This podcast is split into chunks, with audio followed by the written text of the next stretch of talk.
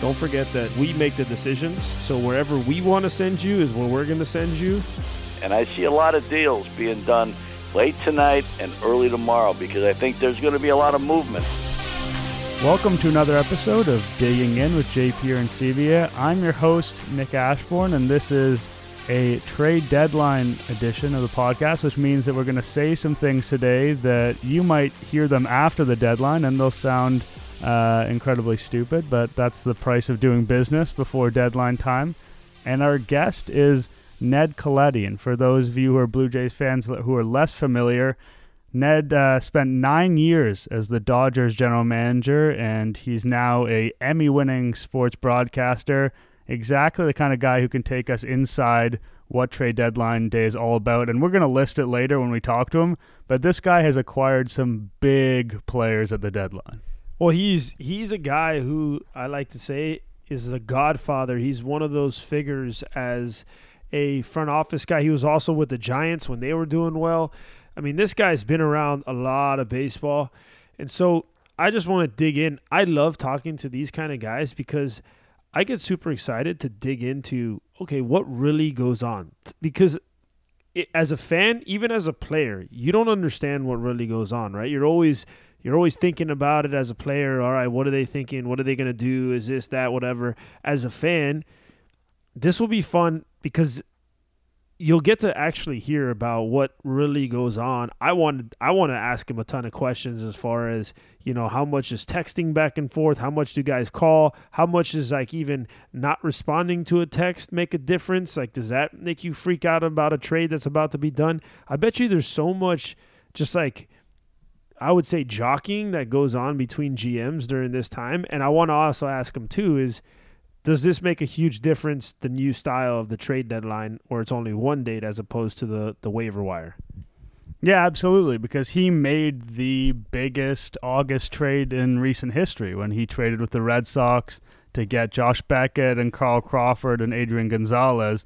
So not being able to make those kind of moves is a huge difference. And i think that you know gms have to be kind of cautious in what they tell us so it's nice to talk to guys who are out of that position now because they can let loose and explain it a little bit more. You know, it's not like, you know, I, I like the movie Moneyball fine. It's a good movie, but it's probably not like the scene in Moneyball where he just calls a guy and then hangs up on him and calls another guy and has talked to three GMs in four minutes and has it play out exactly how he wants it. I think that people be surprised how long it takes to put together a trade, especially a significant one. Yeah, it's just fun. You know, this is a for me, this is an exciting time. I, I even tweeted about it, you know, kind of pull out your popcorn and, and just get excited to watch what happens because you could be a person it, both both sides win in the case of a trade in the sense of if you're the if you're a team that's out of it, you're excited to see who did we get, what are these people going to do for us in the future? What are these players going to do for us in the future? You know, that's the fun part of, of, that side. And then if you're a contending team, you're like, holy smokes, we just added a big player to our team. And could that take us over the hump or could it hurt us? Because one thing that I thought is crazy, and I was, I forgot who I was talking about this the other day, was everybody gets excited about these trades, but don't forget Uh, the Oakland A's, when I was with Texas in 2014, remember they traded for Samardzija, Jon Lester, and they were at the division. They were leading the division at that time. And we all thought as players, like, oh crap, these guys are about to just steamroll everybody. And they all and they had let go of Cespedes. That was one part of that trade. And they freaking blew up. They sucked. And they didn't they they were out of it. And so that's the crazy part of the trade deadline too. There's no slam dunk when you're in it and you get for a, and you let go of somebody and you get a big player. Doesn't necessarily mean that that's going to be the end all uh, to to you guys winning. Yeah, that 2014 Oakland team looked like a juggernaut, and then the guy they brought on, Jon Lester, his inability to hold runners ended up being exploited big time in the wild card game, and that was a huge reason why they lost. Yeah, there's going to be teams that acquire guys at the trade deadline, and then especially in the National League where everything is all over the place, and people could end up totally falling off the map, even though they've invested prospects in these big players. So I don't think it's fair for us to have a Blue Jays focused podcast without talking a bit about Marcus Stroman before we bring on uh, Ned Colletti, because that is you know one of the bigger trades in Blue Jays recent history, especially in terms of the rebuild. JP, what was your first impression of the Stroman trade? Surprised, surprised in a sense. Um, you know, I think that if you're Stroman, you would have thought that you were going to be going to a contender. I think that's something that was very surprising. Um, but on the other hand, although surprising, the Blue Jays are going to do what's best for the Blue Jays, right? This is a business, and fans, players, everybody understands. Like this is a business, and so Stroman being dealt was going to be to the highest bidder, okay? And and so the Mets were able to return, which they think the Blue Jays front office, their scouts. Obviously, there's a ton of homework that goes into these trades before they're done. They obviously think these two arms are big time arms that can help them in the near future and that can make a difference, can be impact arms because you're not going to just trade your number one for somebody that's not impact. So I, I think that that's what they truly believe. Um, I know that you know, I don't think Stroman was too happy about the way it all went down. I think there was a lot of miscommunication. There was a lot of different things. You hear some reports. I just read a report that said Ross was talking about that he was in, in contract talks with the agent. They tried to approach it and they were way far off on numbers. And you have the other side saying, you know, it's funny. I've never heard these. I never, you know, even heard about it and different rumors about them trying to sign him to a deal and and Stroman tweeting back this is news to me. So there was a there was a ton of just miscommunication throughout the deal. I just was surprised that it was to the Mets. Um, it was the Big Apple, just the wrong Big Apple. Yeah, it was a very chaotic thing in general, and I think after the game, I was there on Sunday. They closed down the clubhouse, which you never see happen there was you know there's no secret there was a commotion and the commotion is a word that's getting thrown around a lot in the aftermath of this there was a commotion in there very uh, professional uh, commotion. commotion. yeah it was a very professional commotion uh, everyone was super respectful of each other I don't know. I think you know Stroman said it was an exchange of opinions. I forget what Atkins quote. It was something to that effect. I think that we can agree that that was probably a generous wording in terms of what happened. you know, Stroman's probably not. Ha- it's funny. I was actually on. This is how exciting my life is. I was on a conference call yesterday. I was on a conference call for uh, Troy Tulowitzki's retirement, and he was kind of talking to the press for the last time about his career and all that stuff. And something he st- said really stuck with me because it related to the Stroman situation. Because he was talking about how when he got traded to the Blue Jays, and how much a shock that was for him. And he said, obviously, I didn't expect to get traded, and it was a new country and a team at the time that was below 500. I'd thought the whole time if I was going to get traded, I was going to go to a team sitting pretty in first place. So that's exactly what Stroman was going through. He expected, you know, he said he wanted to stay and we can extension talks, yada, yada, yada. I don't think that was ever really going to happen. But if he expected to get traded, he expected to get traded to a team that was right in the thick of it and there are plenty of teams, especially in the National League, that are right in the thick of it. And he landed on one that wasn't. And that's got to be a pretty big disappointment. Yeah. I mean, for him, I think obviously, listen, that's like the whole, I think both of them answering the questions the way they did, that's, that's almost like the, I just drilled somebody intentionally and I, I had, I was just trying to go in with the fastball because the hitter, is really good on on extending. Got to respect the inside of the plate. Yeah, and it's like so ball just got away. Like, come on, listen. They were Marcus is very vocal, and I know you know probably Marcus went after Ross because he was upset at Ross. I think that everybody understands that his his beef was with been with the front office, and you know that's what happens, and that's what happens when you have a player who's you know who cares. One because he does care, and two is very very verbal. And I think again, the problem with this whole situation comes down to communication, and I think that's where I wish that front offices were better communicators. They're not really good communicators, and this is speaking from just personal experience. And you still talk to guys in baseball, and they say the same thing, like it sucks. If they just told guys the truth, I think guys would understand and be in a better spot.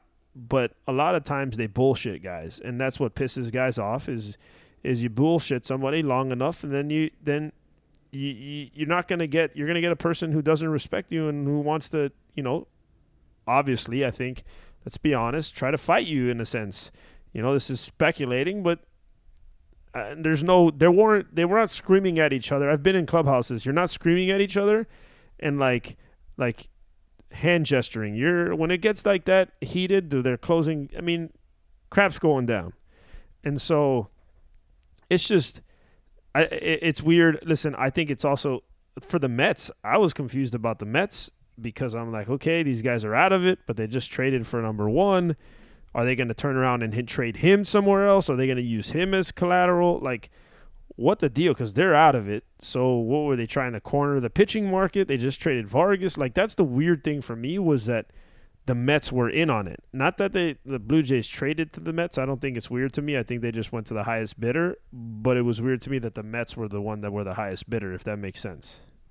Yeah, and we'll see. And perhaps by the time you guys are listening to this podcast, we'll know exactly what the Mets had in mind. But if they do end up, let's say they trade Syndergaard, because uh, that's something that's been bandied around a lot, and they keep Stroman. I think I understand the idea. Okay, we're gonna trade Stroman. We're gonna get Stroman, and he'll be a slight downgrade on Syndergaard, and we're gonna get big prospects for Syndergaard, and we won't have to give up as much to get Stroman. But if that idea is gonna work, they need to extend Stroman probably. And then does Stroman really want to be there to that extent? There's a lot of complication there, and it's to take a while to unwind what's going on with the Mets. In terms of the Blue Jays' return, I think it is worth bringing up that there's been quite a lot of skepticism about it. A lot of people have been saying, you know, they didn't get a top 100 prospect. People in the industry, some I heard some tweets saying calling it a desperation deal. I don't know if that's quite fair. People are talking about, oh, they traded him a couple days out. I'm not sure how much that made a difference, to be honest. The way I see it is it's guys that they specifically really liked, and they probably liked those guys better than other teams like them, which is fine. But you kind of have to be right because if you're wrong, if you pick guys that you thought were really good, but other people were like not as high on, and then it turns out that everyone else was right, you definitely get egg on your face in that situation. Yeah, and and here, but that's the part of trading, right? You you trade with the idea that you know you're going to win the trade and that you think that it's it's good for the team. One, I don't buy into 100 prospects BS because yeah, if you're in the top 15, top 15 is one thing, but for me uh, the biggest thing is uh, you know, you talk to teams, teams push prospects down on purpose to try to hide them. They don't they don't they have these they help out with ranking these guys too. And so you have one pitcher the left-hander May, who was in who was in the futures game. I mean, he's got big time stuff in AAA. He struggled, but that's that happens to guys getting up there. And the righty, who's a little younger, they were trying to get in the first round eh, back in the day, and they weren't able to get him. And they were now they were able to get him in a trade. So again, this is obviously a, a long line of stuff. I think that the Blue Jays have done a pretty good job of picking up let's not let's let's not say damaged goods, but like guys that were not maybe the top, and then getting stuff out of them. Look at Sogard. Sogard, they were able to get some stuff out of him. Daniel Hudson, I'm sure they're going to get something out of him. Like, so they've been able to to whatever they're doing analytically or or like scouting wise, they've been able to do a good job, I think, of maybe getting guys that people devalued and, and making a little bit of value out of them. So let's see if this continues. But here I'm gonna give you my my other this is the like the three hats down. Not, I'm not wearing two hats. I'm gonna wear this is my third hat down. Uh, a little bit of a conspiracy theorist.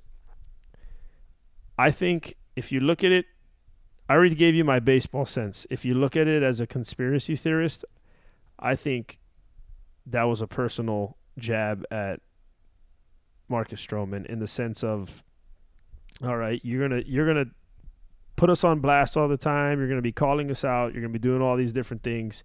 Don't forget that in baseball, we make the decisions. We own your rights. So wherever we want to send you is where we're going to send you. And could that have been a little bit of, of a spite? I don't know. Uh, but that's I, my conspiracy theorist. I, you know, it's not the worst conspiracy I've heard. I know that they would have had a lot of offers to deal with. And I'm sure that some of the offers were fairly similar to the other ones in terms of the value they put on them. So if you're you know, Ross Atkins and Marcus Stroman has caused you headaches for a long time, I could definitely see you being like, oh, we could do the Braves and the Mets have the same offer approximately.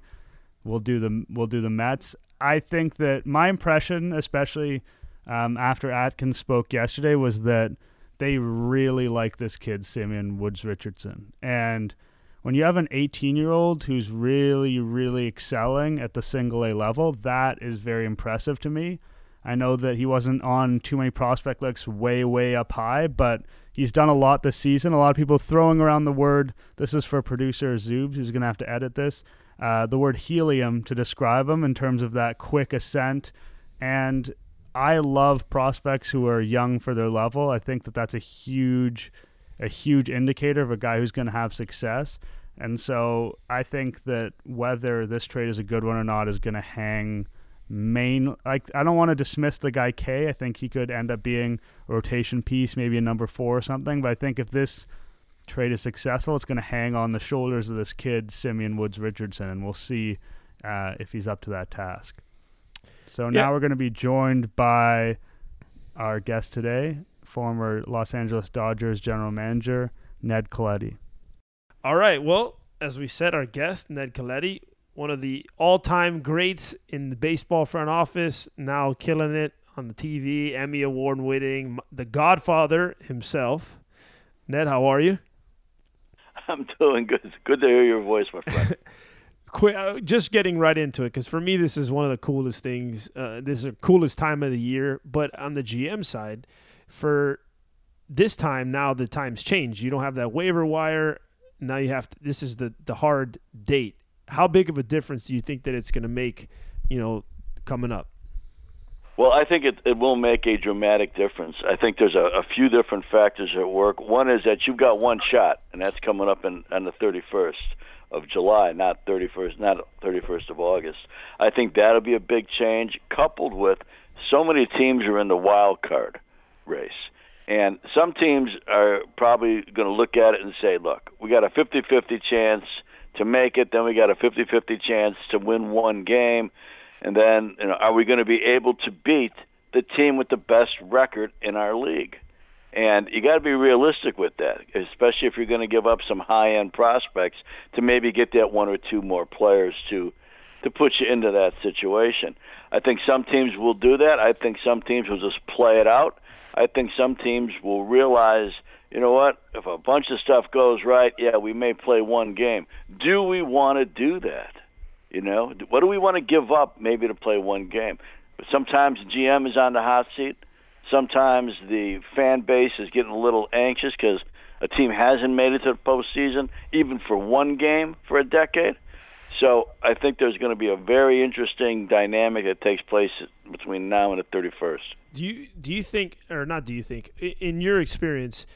For this time, does it start in the winter meetings when you had a conversation and it doesn't get done and maybe now you know this is a closer time? When do guys and gms and the front offices start communicating as far as the trades? Because i i mean i'm sure stuff happens last minute as well but there's got to be conversations going way into this. Yeah it's uh, it's a great question. It, it's it's it's different for every deal. There are sometimes that player that teams show interest in a player and it takes months to get to come to fruition for whatever reason. Sometimes the teams don't want to do it quite yet. Sometimes their season success, their personal success in the job that they have, kind of rests with how the team does. Uh, you know, I had I got Adrian Gonzalez late in August from Boston, but I had inquired back in in early April about Adrian Gonzalez. So it took that time. Uh, going back to Boston one more time, you know, we acquired Manny Ramirez on August uh, or July 31st, 2008. That deal didn't start to come into focus until six hours before the deadline. It's a good thing it got done. Six, yeah. Sometimes it's six hours. Sometimes it's six months. It depends. I think what you'll start to see today, by the time you get to the second half of of the tw- of the thirtieth, you're going to see you're going to see teams that have been bluffing come out a little bit and say, you know what, we're you know we've we've listened to everybody. We've made a decision to do this and do that and do this. You've talked to us about this player. If you'll add this player to it, we'll do a deal. All the bluffing can not. I'd say 90% of the bluffing goes away on the 30th of July, and you wake up on the 31st after a short nap, and it's going to be a race to the finish line. And I see a lot of deals being done late tonight and early tomorrow because I think there's going to be a lot of movement. But I think everybody's kind of played it coy. Remember, as a team that's selling, your only downside is injury. The market's not going away. There's a lot of teams that are trying to get better so your market won't go away. Your market will just get stronger. If you've got a quality player, you're going to move. The only downside you've got is injury. Ned, I'm glad you mentioned kind of people dropping their bluffs and things like that because one of the parts of the year, one of the things that happens at this part of the year that's so fascinating is all the rumors and the misinformation that floats around. And I'm wondering when you're in a front office, one, do you put any effort in trying to get certain things out there and what does that look like? And two, how do you sift through all the things that you hear to try and figure out what the truth is? Well, there's a lot of layers to it, and I think you really have to do your homework and your preparation well in advance. And your scouts, your people in the field, I think, are keys to that because they know what's going on. If you hear that uh, that Toronto is going to trade a player that nobody's even talked about, okay, they just traded Stroman. They've been talking about Stroman for weeks, but they're going to trade somebody that uh, nobody's even really heard his name being mentioned. That may you got to check to see if that's even true. Because this time of year, so many different things are are put out there to get reaction. Sometimes, some teams will put out uh, on a, about a different team. Yeah, they've talked to this team about such and such a player, and, and they never had the conversation just to see if that'll bear fruit if if somebody will call and say, "Hey, I saw you were interested. We haven't really thought about moving a player, but hey, you know, if for the right deal, we might be be persuaded to do so." So much misinformation is out there. So much of the information is is kind of tailored to get reaction, and some of it's right on, some of it's true, but a lot of it is tailored, I think, to get reaction, and also sometimes to put pressure on different teams and different people and I think it's a, it's a very interesting dynamic. I think people trade information at this point in time. I think some of your your big time baseball writers, guys that know everybody who can call one team, kind of can call one team on behalf of another team to see what kind of action they've got on a particular player, especially if there's if there's six teams going after one player and that one team sitting with that one player is fielding all these calls, and there's somebody on the inside of that one team that is willing to give up some information to a writer, for example, who has information that they can use. And so, therefore, the writer could go into that that conversation and say, "Yeah, Team X is the team that they like the most, as far as what the offer is," and then maybe it's Team Y that is called the writer. Now Team Y gets word, hey, Team X is in the lead. They've got the better offer. So, you know, whatever you guys are going to offer, know that it's not good enough right now. And so that goes on.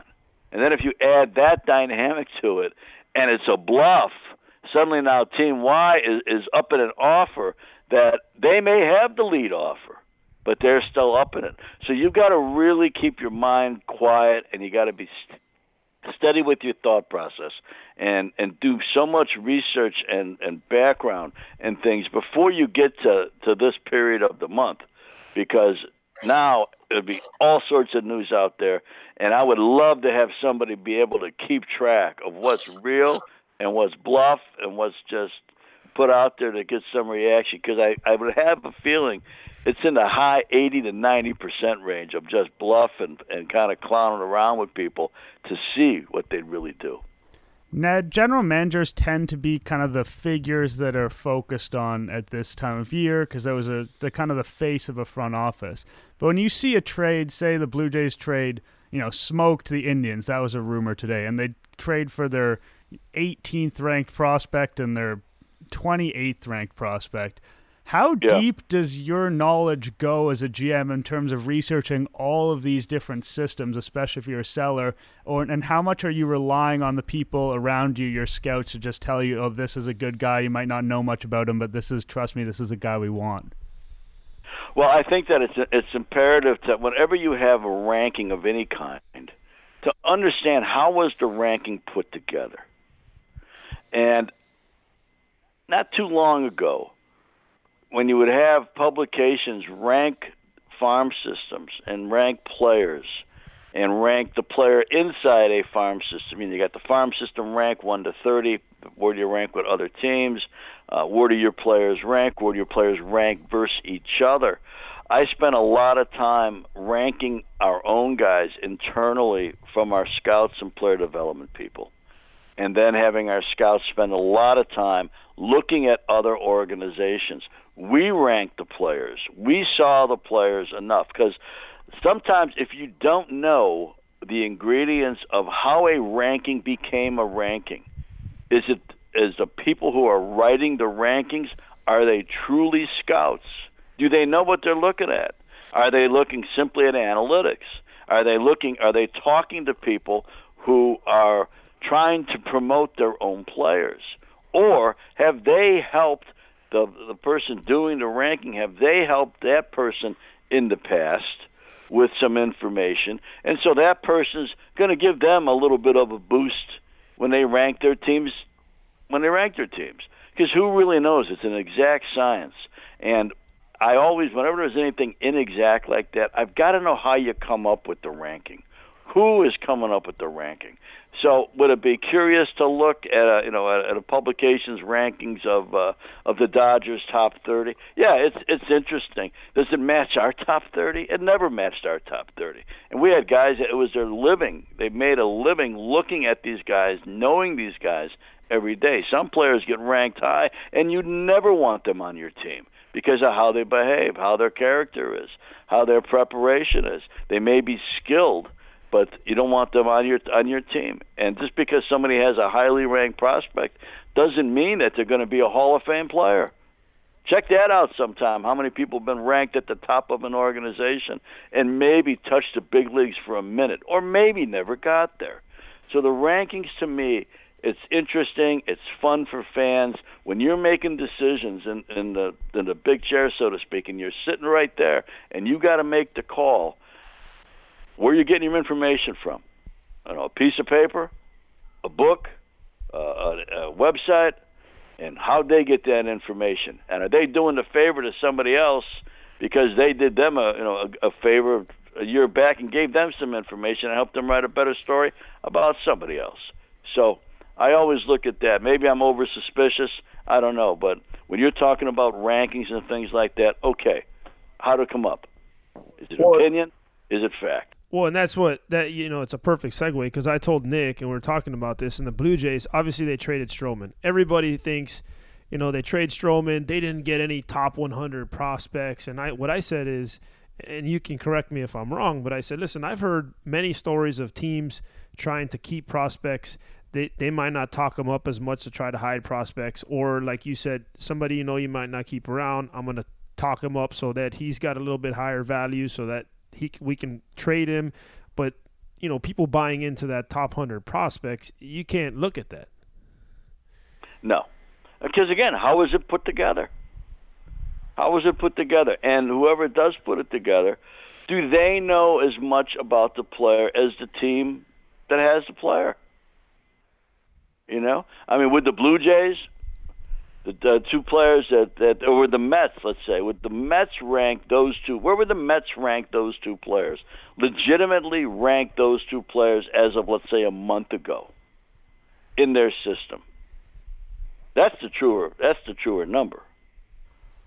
And it's, it's unfair to ask the Mets to rank those players internally, quietly internally, based upon every other player in minor league baseball.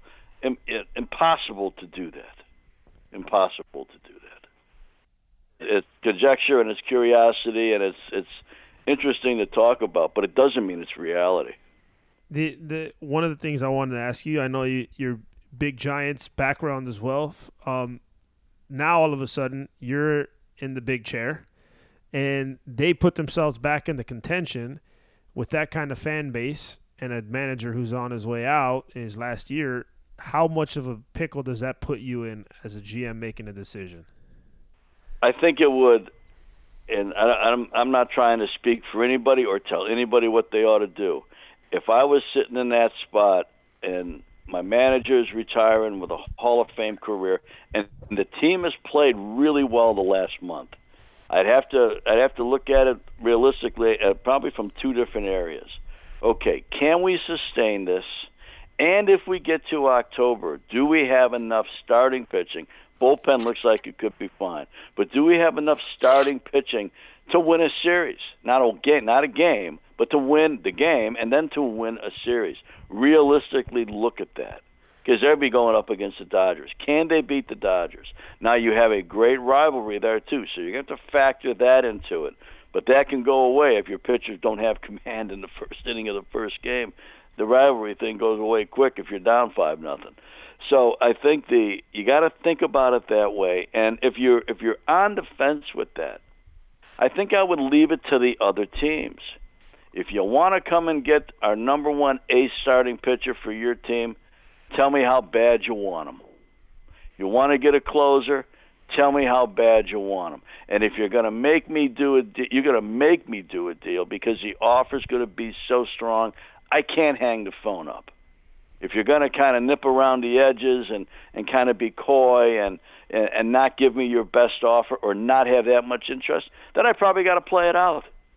If I think my team has got a chance to win one game and or win another series, or maybe even take it further, that team's won a couple World Series coming out of a wild card, and also went to the one that I was involved with them back in '02.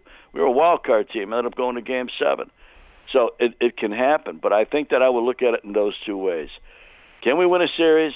I'm, I'm still on the fence after all of that and I know the injury history of my team and where guys are at. If I'm getting guys back, or if I got guys that are really kind of finicky right now and may go down, then I got to wait for the other teams to tell me, okay, you want my my ace starter, my big lefty? Tell me how bad. You want you want the closer who's left-handed? Tell me how bad. And you make me a deal I can't say no to? I'll probably do it, but it, it's not going to be well. Maybe if come maybe, and uh, you know, on a scale from one to ten, it's a five five. You know, it's going to have to be like one of those deals. You go, I get it, I'm in. But that's why you got to do all your homework too and you got to know. You got to know what you got. And I think the greatest thing in negotiation, whether it's a contract, whether it's a car, whether it's a relationship, whether it's a trade, you got to have research deluxe. You got to have preparation, huge.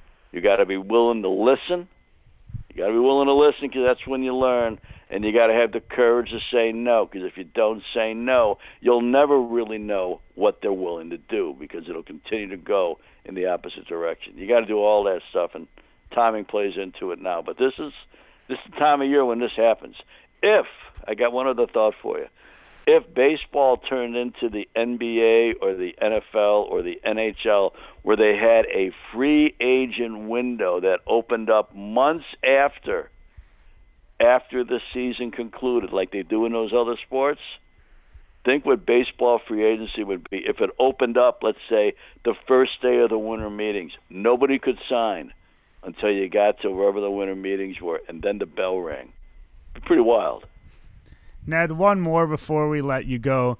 I'm wondering, on a more personal note for GMs, how is this time of year? Like, are you awake 24 hours a day? Are you only looking at your phone? Like, what does your life turn into during trade deadline time because I know Ross Atkins was saying yesterday like he literally could not be busier, and I just imagine this is a really hectic time just to exist as a human being. I'm wondering what that's well, it, like. It is. It was the best time. It was. It was the best four or five days of my season, except winning a division or a championship after that. But as far as your job and what you do to make your team better. There's no better four or five days than this because it does start to amp up. And now you get to like yesterday and today, 29, 30, tomorrow 31, and it is it is crazy. I had my inner circle with me so we could debate, we could continue to talk.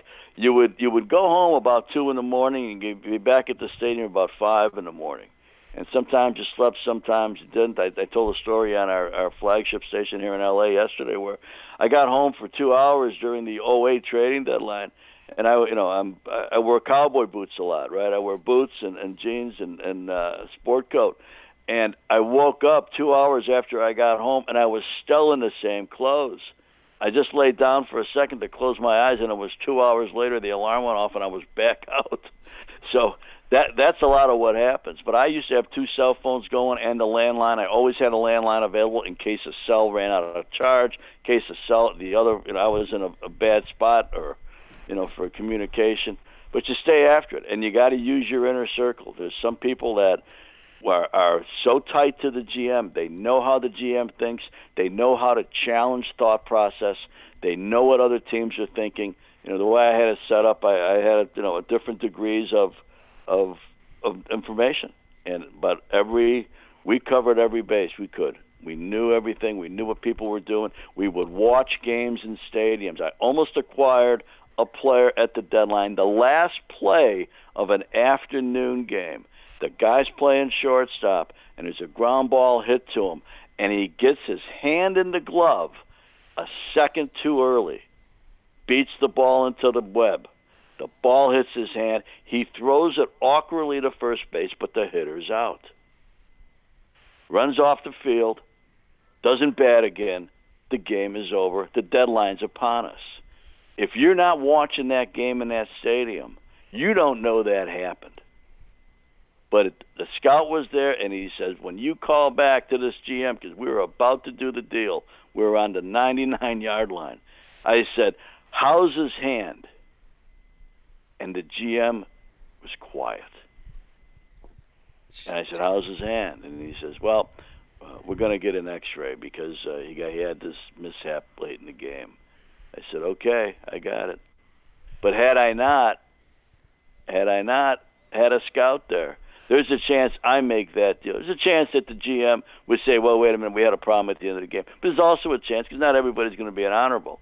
There's also a chance that he says, "Hey, yeah, you know, he's ready to go," and uh, yeah, well, let's make a deal.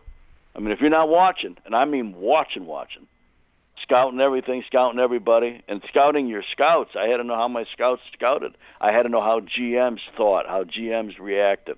The tone of a voice of a GM can tell you a lot of different things. Anytime you're you're negotiating, you guys, anxiety shows, um, patience kind of shows, confidence shows, lack of confidence shows, just in conversation. You guys know that too. This is the time of year GMs are really fine tuned into listening to all of it. Ned, you're the man. Uh, I could literally hear you speak for days because I know you got stories. But thank you for coming on. And again, you're one of the best. Best of luck, gentlemen. Call me anytime. Always good to hear your voice, my friend. I miss you. I miss you too. Be good. Yeah, buddy. See you later. Ned Colletti officially, I think, maybe overtaking Joe Biagini as our most verbose guest, but that is absolutely not a bad thing. How, you said, how, I could listen great to that voice, stuff all great day. stories, so good. You imagine like that's the stuff that I think is so cool for the front office, and I and I'm sure you enjoy this as a as a person who loves a game or even tries to you you know your job is to to think about these things of what trades you would make and even your your story on digging through the Tampa Bay Rays organization. Like how how awesome is that to like hear somebody that's been through it that doesn't make a trade because of the last second or makes a trade with 6 hours left. You know, like there's it's just that's the stuff for me that's so cool because you hear all these rumors and like you said, 80 to 90% of it is bullshit. So that's the real we just got the real truth. Yeah, I mean, this is a guy. I made a list before we came on about guys he's traded for at the deadline Greg Maddux, Manny Ramirez, Octavio Dotel. That's more just a funny one because everyone's traded for him. Shane Victorino, Hanley Ramirez, and then that August deal Beckett, Crawford, Gonzalez. Like, yeah, this guy has made. He's been on one of those teams that's always in contention, he's always been grabbing big names. So, yeah, this guy has a lot of stories about how baseball works.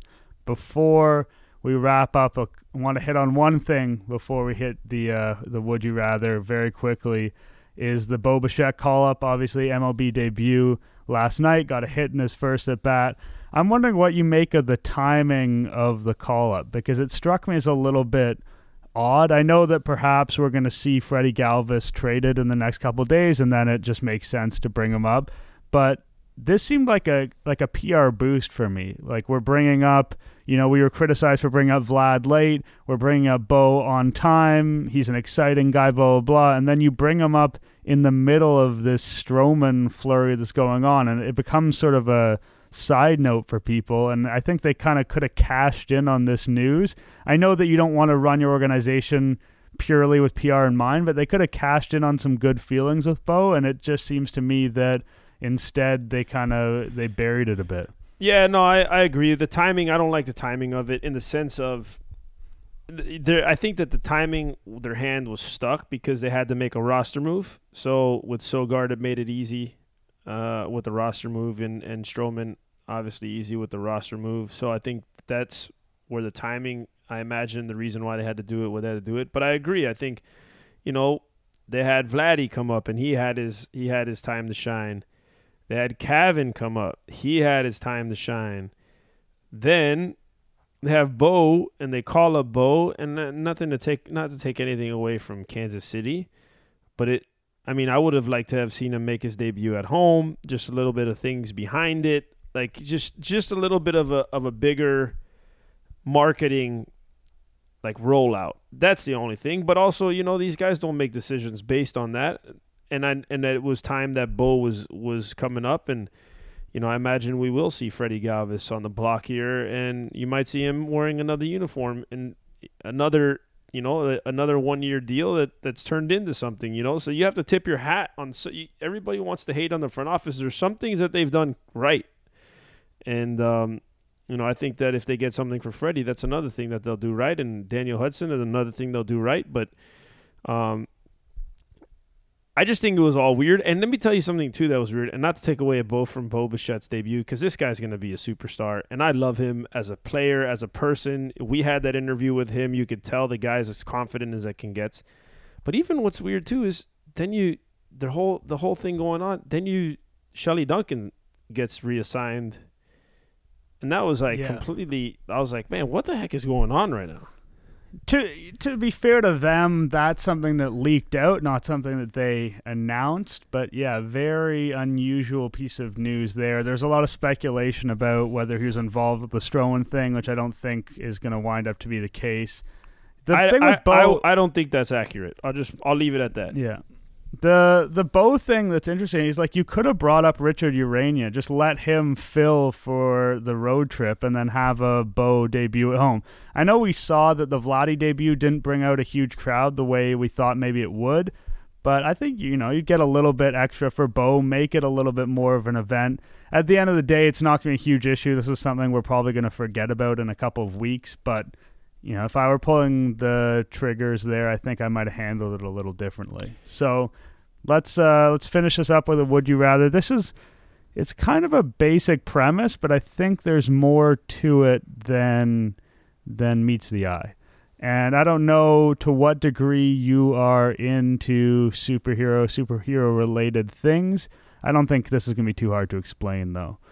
The would you rather is would you rather be a superhero with a secret identity, so like Batman or Superman or someone like that, or would you rather be a superhero where people know who you are, so like Iron Man or Luke Cage or something? In these scenarios, the the powers are the same. Let's just say you have Superman's powers. Doesn't matter what it is. Would you rather everybody knew who you were and you got to be famous and the branding opportunities and that kind of stuff, or would you rather keep a secret identity and then try and live kind of two lives at once. Secret identity, 100%, not even a question.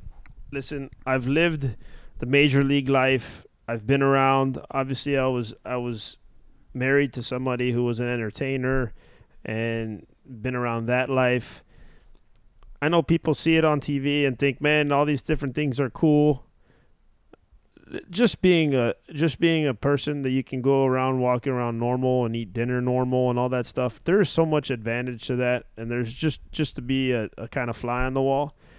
But to have the superpowers right? That's something that's something that i think is awesome. That you could just be a fly on the wall normal joe schmo and then all of a sudden you know sun goes down and you're out there freaking just saving the world. I think that that's pretty badass, and I kind of liken it to, and this is how I liken it is, you know, sometimes you meet the wealthiest people on the planet, and they're just like, they're just dressed down. You'd never know that this person is like, you know, what he's worth and all these different things, and then you find out, and you're like, wow, that was freaking cool. This person's a badass. And then you have the other people that just flaunt it, and you're like, okay, dude, we get it. So that's that's how I feel about this scenario that you have that you have posted in front of me. So I would 100% put me. I want to be the fly on the wall, but at night, the one that just whoops ass. I think there are two complications to the situation, both pertaining to having a secret identity. So I think not having a secret identity, being whatever, Tony Stark, being super famous and using it potentially to get richer and, you know, being adored by the people, I think that's a very easy to conceive of simple scenario. The other one is harder because if you have a secret identity, you have to put a lot of effort into maintaining that and keeping yourself hidden from the world. And that's harder than Superman makes it look with just putting on the glasses and taking them off. Like he's still the most jacked journalist in the world. Uh, I think in real life it'd be hard to maintain a secret identity, and most that would cause most you. jacked jour- journalist in the world. Come on, dude. You you're out. You're up there. What about your? oh uh, yeah, your dodgeball. Your dodgeball talents. Come on, My man. Don't cut dodgeball yourself feats. short. Yeah, oh yeah. We're I mean we're in the middle of a rebuilding season here in the summer, but uh, now in the fall we'll we'll be back. Couple couple titles in 2019, but uh, the other thing that I think, and this is you you could argue that what I'm about to say makes me a bad person, but if you're a superhero and you and everyone knows who you are, if something goes down, everyone's gonna come find you. They're gonna be like, "Oh shit, we need to get like JP. He's gonna come save the day." But if you have a secret identity, you have the option of sitting it out. Like if you're just really one day just not feeling it, and you're like, "Oh, like let let someone else deal with this today." No one knows where to like you. I don't know. Even Batman, they throw the bat symbol. Like no one knows it's Bruce Wayne. No one's knocking on Wayne Manor, being like, "Batman, get out there and fight these guys." So I know I have days, and I'm a bit of an introvert where I just don't want to see people. I don't want to deal with shit. And I think that having a secret identity would be really advantageous in that scenario because there'll be a couple scenar- things where I'm like, uh, I think the police can do this, or I think like the army could probably handle this one, and I just, uh, I just don't want to go out and do it. No, I, I like it. I, I think there's there's times where you you're right. There's times and everybody goes through it. It's not just you that you're just like I'm good, man. I don't want to like. You don't have to come and ask me for everything. I I'm I'm good. Like I want to just be a fly on the wall or like not deal with shit. So I can I can see that. I can see that. But that's why for me, I think I think it's undoubtedly I'd want to be a fly on the wall, and I can go and and help when in need. Okay, we're in agreement. So that will wrap it there. We appreciate you guys continuing to listen, subscribe, leave reviews, whether they are positive or negative. All we want is honesty. Uh, whether it's on iTunes, Spotify, wherever you're listening, we appreciate you and we hope you tune in next week.